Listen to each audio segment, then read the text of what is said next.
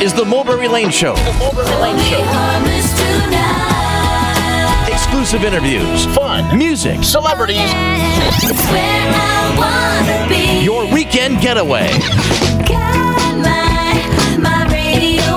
Now, here's Mulberry Lane, Rachel, Bo, and Alley Cat. Be a part of the family. It's Rachel here with your radio sisters, Bo and Allie. You know it. And you know what time it is. It's time for the Mulberry Lane Show. Well, another weekend, another jam packed show for you guys. It's real, it's here, it's ready. All right, here we go. Let's get to those guests. The Mulberry Lane show's on. Celebrity stories, songs. You're gonna have it going on when we tell you who's stopping by now. First up today, country hitmaker and country music legend Janie Fricke.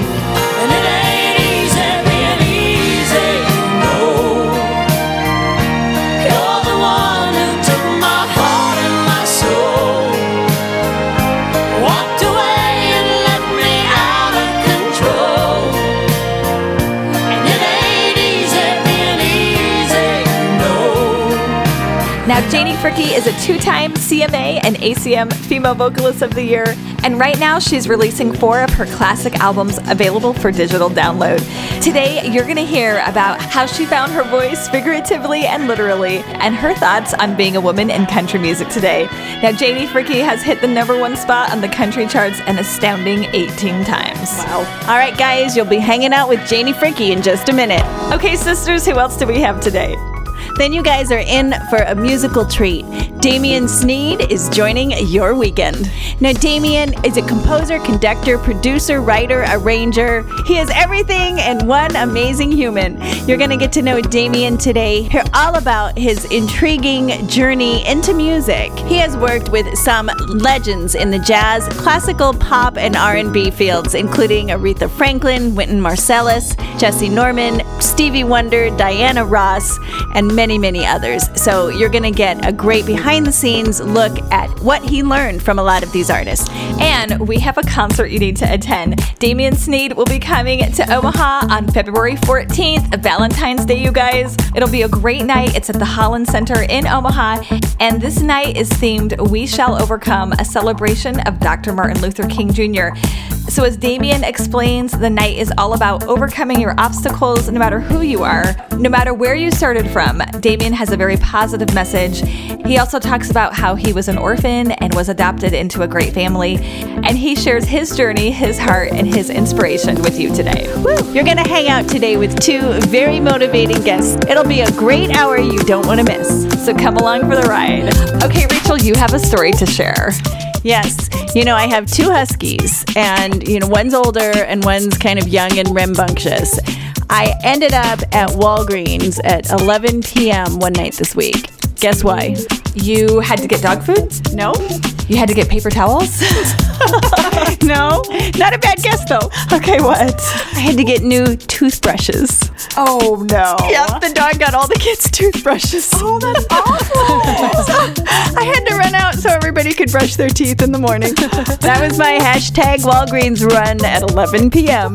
Well, at least you can say that maybe your dogs have clean teeth right now. That's right. All right, we'll keep it right here with your radio sisters. Be right back with country music legend Janie Fricke right here on the Mulberry Lane Show. Stay here with your radio sisters. We are family.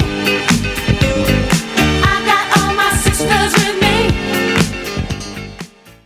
me. Meet the celebrities on your radio station. Back to the Mulberry Lane Show. Now, here's Mulberry Lane.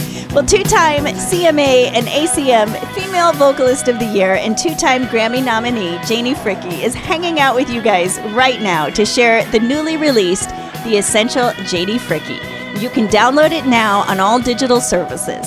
Now, Janie sang her way through the 80s, posting 18 number one hits, including What Are You Doing Tonight? It Ain't Easy Being Easy, He's a Heartache, and her musical journey started in Indiana and led her to become a country music legend. Welcome, Welcome to the show, Janie Fricke. Well, that was really lovely. I like that. You girls are great singers. Aw, thank you. thank you. We're, we're so honored to have you on the show. Yes, it's so cool to talk to you because you are country music legend for sure. And all throughout the 80s, your voice was really the voice of country music at that time. Oh, you know, eh, sometimes I think I'm living a dream because it really was an amazing time and it was like living a dream. It was just too much, too, Now- too wonderful. But it was quite a journey to get there because you started out as a jingle singer and Red Lobster for the Seafood Lover in You. Everyone will recognize your voice from that commercial, plus a lot of others. So, through that time singing those jingles, you were in the studio. So, what do you think you learned about your voice and delivery through jingle singing? Oh my goodness, yeah, that's an interesting question. I never really thought about that, but I just had kind of a smooth type voice, kind of an easy listening. It was not edgy, it was not hard or anything like that. And I think my mom taught me to sing vocally at the piano. When I was standing next to her, she would say, "Oh, that's shrill. Don't sing shrill." Uh-huh. And so I had kind of a covered sound, I think, but that was good for a lot of jingles and commercials. However, I did have some ad agents that would want me to sound like Aretha. So I'd have to get into my R and B sound. Okay. and some people wanted me to sound like Karen Carpenter. Just all depends. You have to change your vocal style sometimes when you're doing a commercial. So you probably learned a lot of different like textures and colors of your voice while you were doing the jingle singing. Yeah, that may be true. I probably did and didn't even realize it. And then you went on to become a background singer in Nashville. So you sang backup to a lot of greats at that time. Hmm? You know, you would have to, I assume, blend with them and meld your voice kind of to follow their sound and their interpretation of the song. So that had to be also a learning experience as far as interpreting a song and vocals and sound. It really was. It was quite an experience. Of course, you know, I'd never done any of this before, so this was like learning type of thing. And when I moved to Nashville, I was asked to join one of the top vocal groups called the Lea Jane Singers. Okay. And so the producers knew about her vocal group, so they would ask her to come to all the recordings. Everybody from Barbara Mandrell to Ronnie Milsap to Frank Sinatra Jr. to Joe Tex. A big mixture of music. And so we would go studio to studio, not knowing what we were going to be working on. And then they would play the record, and we would have to come up with some kind of a backup vocal sound within a few minutes. We didn't have long. We had to do this quickly. And Wait, so- is that fun? Oh yeah, it Okay. was fun, but you had to learn how to read the music, or you had to learn how to follow the leader. And she was the leader, so we had to move quickly. Time is money, type of Right, thing. right. How many of you were in the group? It was usually a four-piece group. I was soprano, Lea Jane was alto, and then she had two guy singers. So it was Okay. usually a vocal group of four. So you were probably on so many singles and hits as a backup. Well, yeah, if you have a collection of old albums like Conway Twitty, Dolly Parton, Ronnie Milsap, on and on, David Allan Coe, uh, Jimmy Buffett, I mean, we sang backup on all of these people's records because the producers knew who we were. Right. And it was just a phone call away. They'd say, hey, can you be here at 2 p.m. tomorrow? We're going to do a session with the band. We'll be in the big studio like at RCA or Columbia. And so we all went in there as a big band, all the instrumentalists. Then we would all do our part all at once. And then if we missed a part, we would have to overdub it or fix it later mm-hmm. after the musicians left. Got it. So now, just having that experience, when you went on and recorded your own solo albums, were you pretty quick at recording from that? Yes, I was like a machine because I had done all of this in the studio. I was a professional studio technician at this point. I bet, yeah. And uh, so, yeah, I knew how to make the clock move quickly and do it right and be efficient and try to be perfect and be on pitch. Now, a lot of bands or singers, they perfect their chops kind of out on the road singing. And then when they get in the studio, it's a whole different thing. You know, they have to learn, you know, vocal placement and mic and all of that. So you came from the other side. You were an expert at the recording side. So now, what was it like for you to step out on a stage?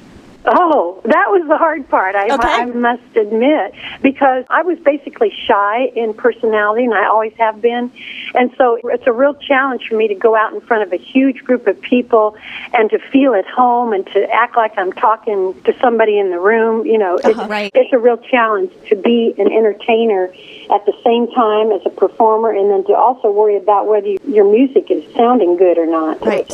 Well, right now on the Mulberry Lane Show, you're hearing from two time CMA and ACM Female Vocalist of the Year, Janie Fricke. Now, she's just released the Essential Janie Fricke for digital downloads, and this collection includes many of her 18 number one hits in country music. You're hearing from Janie Fricke here on the Mulberry Lane Show. So now, how did you go from backup singer to getting your own solo record deal? How did that come about? Well, actually, I was in a vocal group one day. We were called in to do a Johnny Duncan session, and I was not even familiar with him or his music.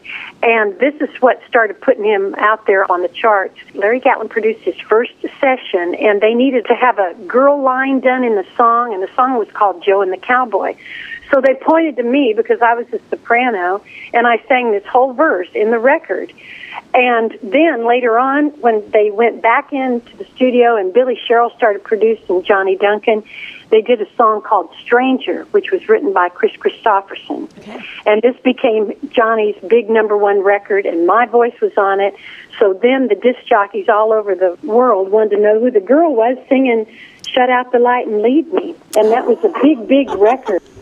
Okay, so now did that take you by surprise that that one line of all the things you've sung, that was that one line that kind of was your big break? Oh yeah, that took me by surprise, all right, because you know to be able to be doing a Kris Kristofferson record original, and then to be working with Johnny Duncan, it was just amazing. And I, I was still trying to be a backup singer. I was still in a vocal group, and I didn't want any recognition.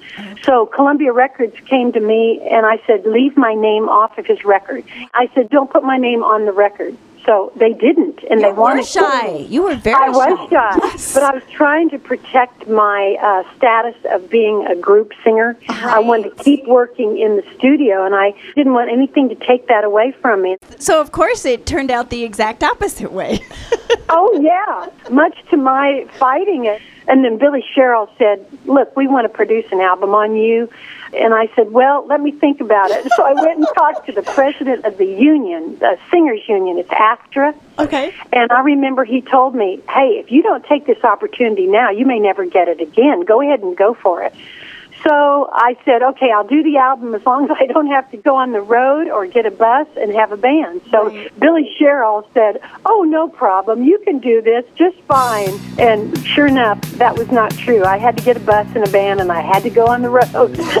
Do you know how many people listening right now are shaking their heads and say, I would die for that opportunity?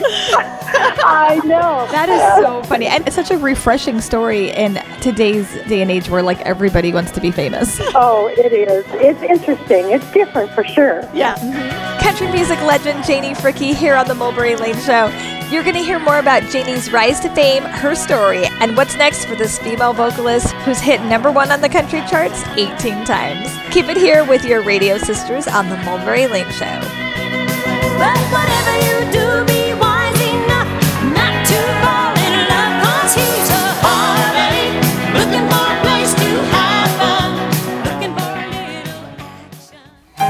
The stories behind the songs. Back to the Mulberry Lane Show. Now, here's Mulberry Lane. In the last segment, you heard from female country music legend Janie Fricke, who's had 18 number one hits. She's telling you all about her journey, her rise to fame, and finding her voice. We hope this next segment inspires you to pursue your artistic passion, no matter what that is. Now, back to Janie Fricke.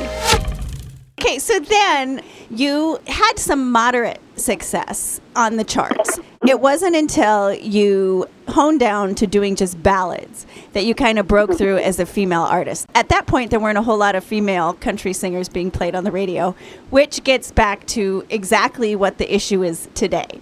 So, first of all, I want to ask you about how, you know, you hit upon just recording ballads and then why do you think it's so hard for women to get airplay in country music?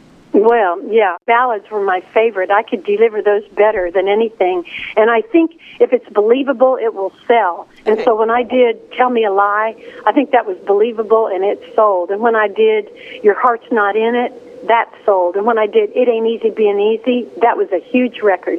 And you're right, I started out by not having very many hit songs with Billy Sherrill. And he told me he was confused because I had too much of a variety to my voice and he didn't know where to take me. And he said, Tammy Wynette, I knew exactly what to do with Tammy Wynette, but you, you're you're a challenge. Well, that So, was probably from your background of singing all those different kinds of songs, Yeah. and it was all Yeah. part of you by this time. Yes, exactly. I was a challenge to the producers. They didn't know which way to go with me. But uh, I don't think of gender comparison. I think of a man singing a great song, and he's lucky he had a great hit on it. And then I think of a woman singing a great song like Tammy Wynette or Patsy Cline. They had great hits on it. So why would somebody go to the time and effort and energy to worry about whether it's male versus female in sales or competition. That has never uh, appeared to me in my heart or my mind, and I don't really think it should be. well, you know yeah. what's interesting, and it kind of goes along with what you're saying, is we spent some time in Nashville throughout our musical career, and what we heard over and over again is it always comes down to the song. So that Yeah. that's basically what you're boiling it down to. When it's creative, when it's music, it's about the song. It doesn't matter who sings it. A good song delivered well will cut through. Exactly. You got that. You nailed it right there. It's the song. Yeah. Absolutely. And you know that's what we're all in this for. Oh, yeah, we are, aren't we? Yeah. and that's what the fans are in it for. They hear Yeah. a record on the radio, they're driving down the road, they're going to the post office or they're going to the airport or whatever. They hear a song come over the radio, and this song, the way it's made up, lyrically and instrumentally, it's either going to hit them like a, a roadblock, you know, they're just going to stop and pull over. Who is that? What is that song? That is so wonderful. And I've done that a, a million times. And a mm-hmm. guy or a girl could be singing it. Right. It doesn't matter. It's just like the delivery and the importance of what that song is saying. Mm-hmm. Yeah. So now, in your career, what songs that you have done that you knew when you were singing it in the studio or whatever that it, it would hit people like that? Well, I knew It Ain't Easy Being Easy was a winner when I went into the little office, which was a little house, and the writer sat down at the piano and he played it on the piano and sang it to me. Coming from him, it sounded just like a simple ballad, but it put chill bumps on my arm. And I will always remember Bob Montgomery was my producer, and he was a big producer at that time. He just watched me, and he knew, yeah, we can do this record. So we went in the studio, and that's been one of my all-time favorite songs. Just because of musically the way it was produced, that was one that hit me. Was there ever a song that you recorded that ended up being a hit that you had a difficult time with in the studio? You couldn't get your head wrapped around it, or did you ever issue? Probably so. I think she's single again. So I wasn't sure if that was my type of record, and I almost turned it down. And then Reba McEntire had been pitched the same song, and so somehow my producer beat her to the beat her producer to the punch. Got it. Got the record out there really fast, and I was the one that had the song on it. So it was really crazy because Reba and I talked about it later, and she was on stage singing it, and I ran up there and sang harmony with her. it was oh, kind of moment. A yeah, it was kind of a kick to do that. But oh. yeah, there's been some songs that haven't felt right, but they really were right when it all came down to it. And then I want to ask you how you overcame your shyness and able to perform on stage and deliver a show. Well, you know, it still is hard. Isn't that odd to say? Because after all these years, you would think it would just be so easy. But that's just part of my personality, my character. It, it's really hard for me to stand there and figure out what to say in between songs. That's not a natural for me. Delivering the song is the easy part. Uh-huh. But other than that, it's harder because I'm not a real high energy person on stage, although a lot of my shows, I look back at the tapes and I seem like I've got a lot of energy in them. But to me, they don't come across that way. So, you know, that's just my own critiquing. Right. Uh-huh. Self critique, right. So now, is it true that all your awards are in a box? Oh, actually, Jeff got them out. One time I was out of town for the weekend, he put all the awards up on the wall going up the stairway. So they were all plastered all over the wall.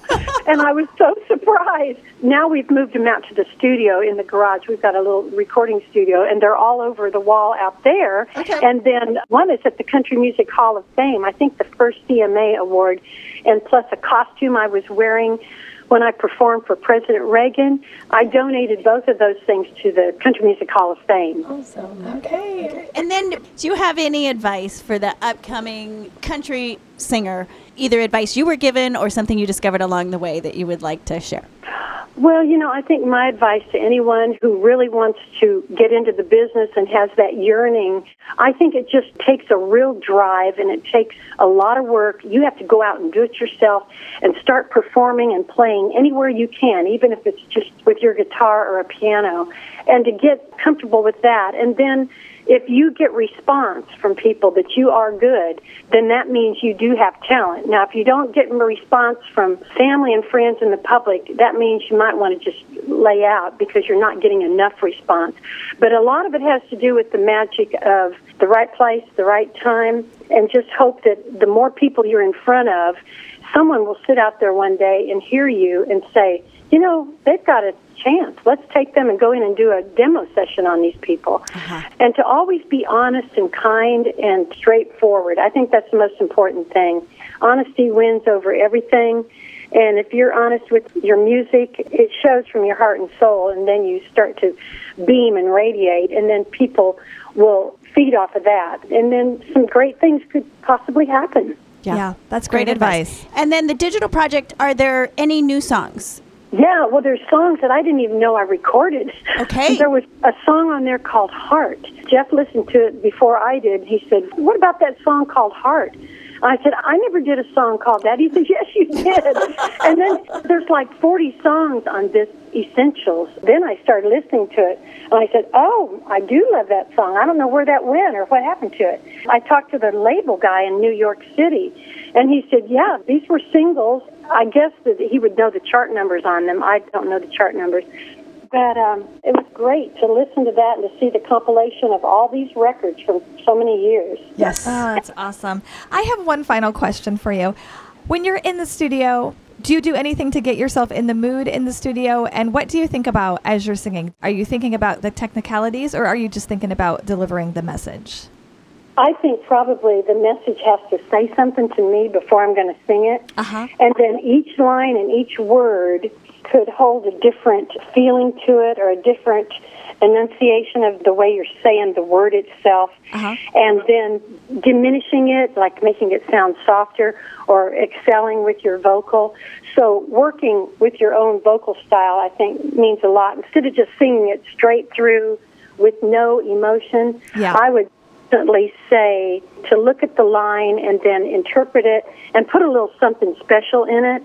Yeah. But first of all, it has to be the song. It has to be the record because you can almost talk a line in a song, but you're singing it, but you're feeling like you're talking it. Uh-huh. So I think the emotion is very important in every word and every line. Make it something special, and then people will listen to that delivery and say, "Hey, that's really different. That's unique." Right.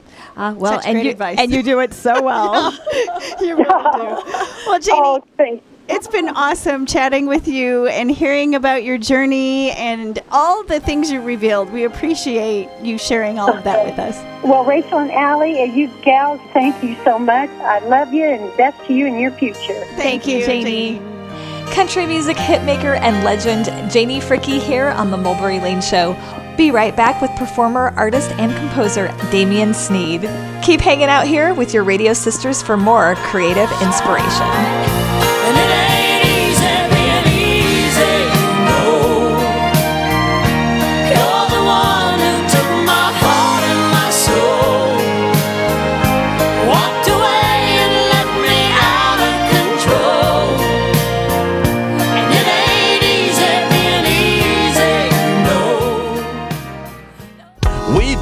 Covered.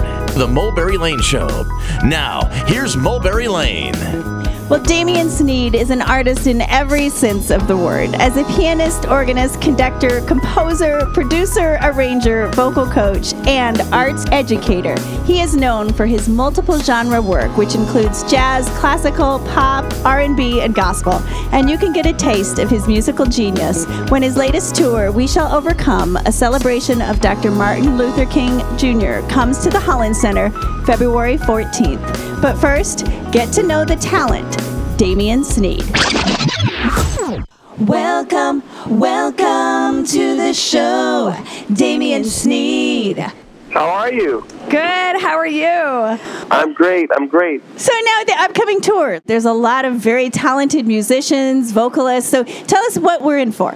Well, yeah, we have classical singer joining us, jazz music that'll be there. There's singers that have toured with everyone from Kirk Franklin to Erica Campbell to BeBe Winans to Sunday Best on BET, Greater Mount Calvary, just people from everywhere. Awesome. And I'm super excited about coming to Omaha, Nebraska. My mentor in conducting, Thomas Wilkins, uh, conducts the Omaha Symphony Orchestra there. Yeah, I've never been there. I know Warren Buffett is there, but I'm just super excited about getting a chance to come there and being with all the people and celebrating the legacy of Martin Luther King. What's the format of the show? We have a large repertoire of music from spirituals to Motown songs like uh, What's Going On Okay. to uh, Aretha Franklin, who sang uh, Paul Simon's song Bridge Over Troubled Waters, Proud Mary. I mean, we have so much music, so many things. Oh, awesome. And you know what's cool about your stop in Omaha is it's also Valentine's Day. So I think it'd be a great date night to go to this performance. That's true. All the couples will be great for them to be there. Yeah. Okay, so now you were on track to go to medical school, and then Yes, you I was. ended Wow. up in music. You made that decision relatively quickly. So talk about how you knew that that was your path. Yeah, I had 22 full scholarships to like all the Ivy League schools for pre med as a major. And at the last minute, I decided to become a music major because I still would be able to heal people, but not with my practice of medical arts, but with the art of music. And I love uh, that. it was a great decision. And now here I am doing music, and things have really worked out. Okay, so now what was your parents' reaction? You know, when you've got all these scholarships for pre med. At first, they were like, "Are you sure you want to do music instead of medicine?" They thought that maybe we should reconsider something, but they decided after about three or four months that it would be okay for me to do music, and my parents definitely supported me in that. Okay, that's So awesome. he, you're healing hearts in a different way. Oh, thank you so much. Mm-hmm. So now, Wynton Marsalis was instrumental in your trajectory into music. So talk about his influence on you at a, at a pretty early age and how that kind of shaped your musical path. Yes, I met Wynton when I was in Augusta, Georgia, my hometown, in like eighth and ninth grade, and the relationship just kept developing, and I had no idea. You know, doing so many different styles of music, I would be able to conduct his piece, the Abyssinian Mass, which actually incorporates so many different musical styles classical, jazz, gospel, blues. I mean, there's so many different styles, and that really, really made it amazing because with that piece that I conducted with my choral group and got a chance to record with Wynton, it's really opened up so many doors. He's still in my life as a mentor. He's like a big brother to me. Wow, that's amazing. And then you actually conducted him. Yeah, and that was very unnerving to conduct my mentor. Yeah, but you know, his belief in you probably helped you grow as an artist, I'm sure. It really did. It really did. If you just jumped in here, you're hearing from the multi talented Damien Sneed, composer, writer, musician, right here on The Mulberry Lane Show. You're also releasing the album We Shall Overcome. I'm super excited. Yeah. Okay. And by the time I get there on Valentine's Day, it'll be released. Okay. So it's great. The music is really phenomenal. It has all styles on it, and it features some of the people on the tour, and we're Okay. super excited. Ah, okay. Awesome. And, and will that be available at the concert as well? Yes, most definitely. I'm really excited about that. Okay. Will you be signing at all? Yes, oh, we'll definitely sign CDs as well. Everybody comes out, and we just love to greet the people Okay. and just talk to everybody that attended. That's awesome. So now you direct the award winning 70 piece Chorale Le Chateau. It seems like you always move to the next challenge. You're always recreating yourself, doing the next thing. Are you always hungry for the next creative challenge? I am. I'm already ready for the next thing now after this tour is over. Okay. Yeah, just to continue to be stretched and to continue to grow as a musician. Now, was that something that was always a part of you, or was that something that you developed along the way? I've just always had an interest and a proclivity to learning more and just continuing to be challenged. So I'm never comfortable with where I am. Okay. Now, would you say what inspires you the most for your next creative project? Would you say it's like literature or music or current events? What do you find spurs you on to the next thing? Definitely current events for sure, and just filling a niche with what people need. You know, an area, a pocket, like the road less traveled, instead of being a copycat like everybody else. Yeah. So you kind of look at what's needed where there's a void.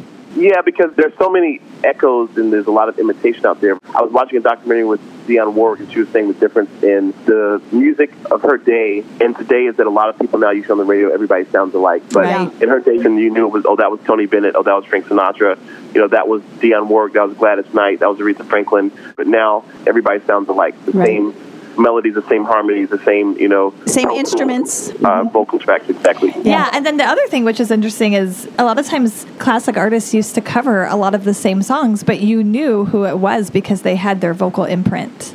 Immediately like we just lost the great Nancy Wilson. I mean, she was a great storyteller, you know, and so was uh, Abbey Lincoln. You know, you think about that, and of course Aretha Franklin. I mean, she could take anybody's song and just totally make it something totally different. Right. Right. Make it her own. Yeah. And Okay. then what do you hope people take away from the February 14th concert? What do you want them to walk away feeling?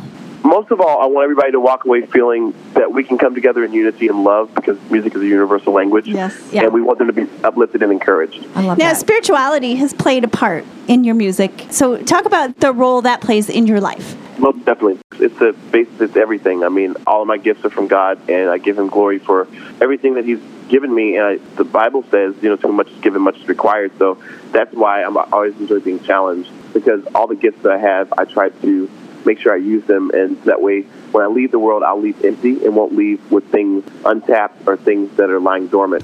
And that's why it's so good to connect with people from other cultures and other places and people of different faiths and even people of different skin color, you know, dealing with civil rights, whatever. It's just great to be here in the earth and be able to connect with so many people and grow and also leave something behind. Leave a I legacy. love that. I love that message, and I don't think I've ever heard it quite put that way. Yeah. To leave this world empty because you have given all your gifts away. That's beautiful. Uh-huh. We got to take a quick break. We'll be right back here on the Mulberry Lane Show with more from multi talented composer, musician, and artist Damien Sneed. Keep it right here with your radio sisters on the Mulberry Lane Show, where you stop by to spark your creativity. You can be free if you wanna be.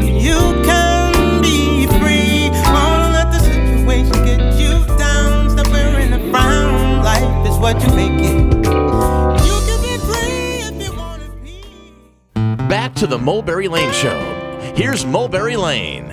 If you've just joined us in the middle of a chat with composer, writer, musician, conductor, and all around musical talent Damien Sneed, you can catch his We Shall Overcome, a celebration of Dr. Martin Luther King Jr. at the Holland Center in Omaha on February 14th. Let's get back with Damien, and you can continue hearing all about his fascinating musical journey. So now you've been commissioned to write an opera for the Houston Grand Opera, and that's due in 2020. How do you go about starting something like that, and how far are you into it? Well, presently the libretto is being worked on, and at the end of the tour, we're going to have a libretto workshop. The librettist is Deborah Mouton. And this is my second opera. I was first commissioned by the Lyric Opera Chicago to write an opera called Empower, and this opera is on the life of Marian Anderson. Tickets are on sale now, so that's, Wow. that's a great. It's cool. That's amazing. So now, how do you manage your time so that you can get everything done by the time it needs to be done? Well, I'll be working uh, over the summer while I'm on break, and then the orchestral score by December, and it'll go into workshop. The opera goes up March 5th, 2020. Okay, so would you say you're a very organized person? I have to be organized, otherwise everything would fall apart. Okay. What calendar or app do you use to organize your time? You know, I don't like calendar apps. Now, there's an app that we're using on the tour, which is great. It's called Master Tour. Okay. Uh, my tour manager, he turned us on to that one. A lot of my friends use that app as well. But I prefer just writing stuff down. I use at a glance calendars. Okay. And do you find that you stick to your calendar or do you find yourself wandering? No, no, I, I don't wonder. A while, a couple years ago, I actually double booked myself and didn't realize it till an hour after I was into another performance. So that's never happened before. So yeah, that, that's why I write things down. And I also have friends and people that work with me and help me to remind me of things. Right. I'm sure you need that. Uh huh. So much of what you do is so creative, and you know a lot of it is deadline driven. What do you do when you, you feel yourself creatively dry and you've got these upcoming deadlines or things that need to be done? How do you re-inspire yourself, or is that not even an issue for you? Uh, I watch TV. Okay. I do normal things. I step away from it. I go shopping or I travel. Sometimes you have to step away from things because there are times when I get uninspired or have a writer's block or the creative flow stops. But it usually comes when it's supposed to. Uh huh. And where do you find yourself working most? Are you mostly in a studio? Are you mostly, you know, on the road? The opera I wrote for the Lyric Opera Chicago, I had to write it in a hotel in Barcelona during a, uh, something called Fede Gospel. And that was hard writing on a bus and losing uh, internet service. It was very intermittent. It- and then uh, sometimes I, I work at home. Sometimes I work on a plane. It just depends on wherever I am. Thank goodness for technology and Apple products. I can just work from wherever I am. And so if the inspiration is inside of you, it's not really dependent on your setting. Is that what you would say? No, it's not because different settings also give different inspiration. Right. So now you've worked with a lot of greats in many different genres. So who would you say is a person that you've drawn a lot of inspiration from that you have worked with? Well, I'll just say three people Jessye Norman, Wynton Marsalis, and Aretha Franklin. Okay.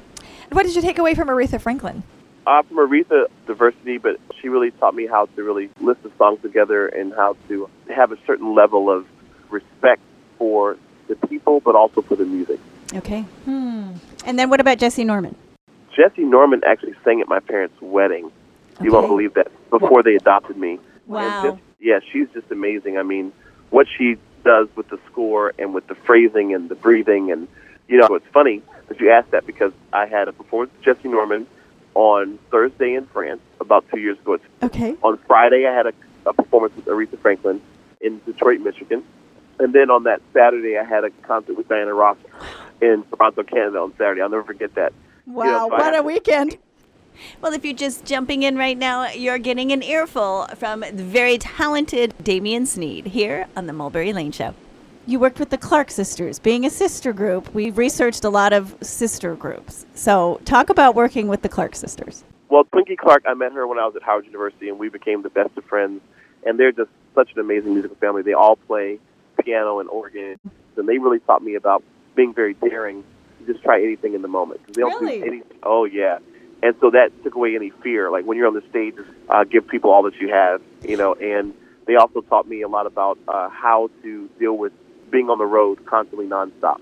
How to, you know, not get sick on the road. Just how to pack. I mean, I remember I used to travel with like four large bags of luggage on every trip, and they taught me how to condense my luggage. Just everything I really learned because they're veterans in the industry. Wow, love that is so cool. You should write a book. You know, everybody says that, and I definitely want to tell my story and let other people out there know.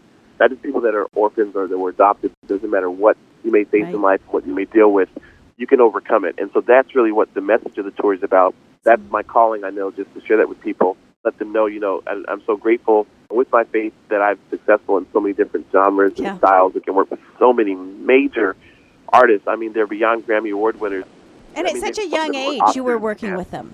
Exactly. And so now, you know, I know it's my duty to pour into other young people, Yeah. you know, around the world. You know, that's really what this tour is about. You know, I overcame so many things, I'm still overcoming, and we can all overcome things together. I love that. You know, it's funny you should bring that up right now because my next question I was going to ask you is I have an adopted daughter from China and she's six now. And I was going to ask you, since you're adopted, how that has impacted your life. Um, My mother that adopted me, she passed in 2015. But it's so interesting. When we found my biological family, it's really weird. My biological mother and my mother that raised me knew each other to the point where my biological mother used to come to my home and listen to me play the piano and sing around four and five years old. And so I've been around my biological mother and didn't know it was her, and she didn't know it was me. And it's interesting because I will never forget a concert I did in Columbia, South Carolina. And I remember, I'll never forget, I was on the stage, and both of my mothers were sitting out there at the same time. And I could see them mouthing each other saying, Wow, aren't we proud of our son? And I oh. remember just crying, and I had to get myself together, not to mess up the piano piece I was performing. But Wow. I mean, everybody doesn't have that story, Right. but it's been really, really a great journey for me to the point where when I met my mother, the day I met my mother, I asked her, I said, Well, how old are you? She said, I'm 47. And I said, Oh, that's interesting. I said, Well, how old were you when you put me up for adoption? She it, I was 23 years old in six months. And I began to cry right then because on the day that I met her, I was 23 years old in six months. Wow. It was like a full circle moment, yeah. Oh, I've got so chills. Yeah. Sometimes I wonder if there's something to do with adoption that happens like that because I feel like in our journey we had so many like God wink moments and things that came together that were just otherworldly that I thought, oh, it could only be divinely inspired.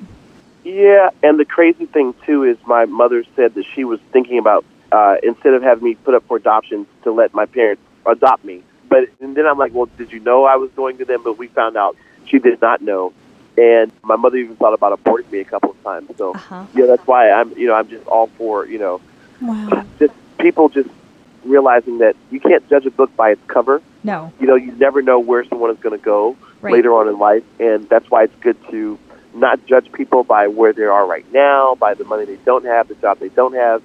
You know, they may not look promising. You know, I was labeled as being uh, autistic, and they wanted to put me in special education. And my parents, who were school teachers, said, "No, let's actually have Damien, uh, you know, get tested." And they found out I was tested and I had a high IQ, and it wasn't, you know, I was on the other side of the spectrum or whatever. So, you know, it's just amazing and to see now with everywhere that I've been able to go and perform around the world, and you know, and I'm not really moved on things and accolades and awards, but you know, it's all really good. It's Yeah. amazing. Yeah. It's just been a joy chatting with you. And next project, we'd love to have you. And we'll be there on the 14th. Oh, good! I can't wait to meet you all. We'll take a photo as well. Sounds Okay, we'd great, love it. Damien. Awesome. Damien Sneed, S N E E D, here on the Mulberry Lane Show. Make sure you catch Damien in concert with his North American tour, We Shall Overcome, a celebration of Dr. Martin Luther King Jr. It's coming to the Holland Center in Omaha, February 14th. Valentine's Day plans, guys. This will be a very entertaining and inspirational night. Damien, thanks for joining us on the show today, for sharing your passion, your vision, And your story. Mm-hmm. Certainly a story of overcoming. Okay, girls, who else do we need to thank today? Yes, and our other guest today, legendary Janie Fricke. Thanks, Janie, for joining the show, giving us a peek behind the scenes at your life at the top of the charts and your life now. And with 18 number one country hits, you certainly know how it's done. Janie, thanks for joining the sisters today for Girl Talk and so much more. All right, and we'll see you guys here, same time, same place, next weekend on the Mulberry Lane Show. Whoa. Stay happy and stay blessed. Allie, Don't forget to be awesome. Rachel, do something creative this week, and that's a wrap.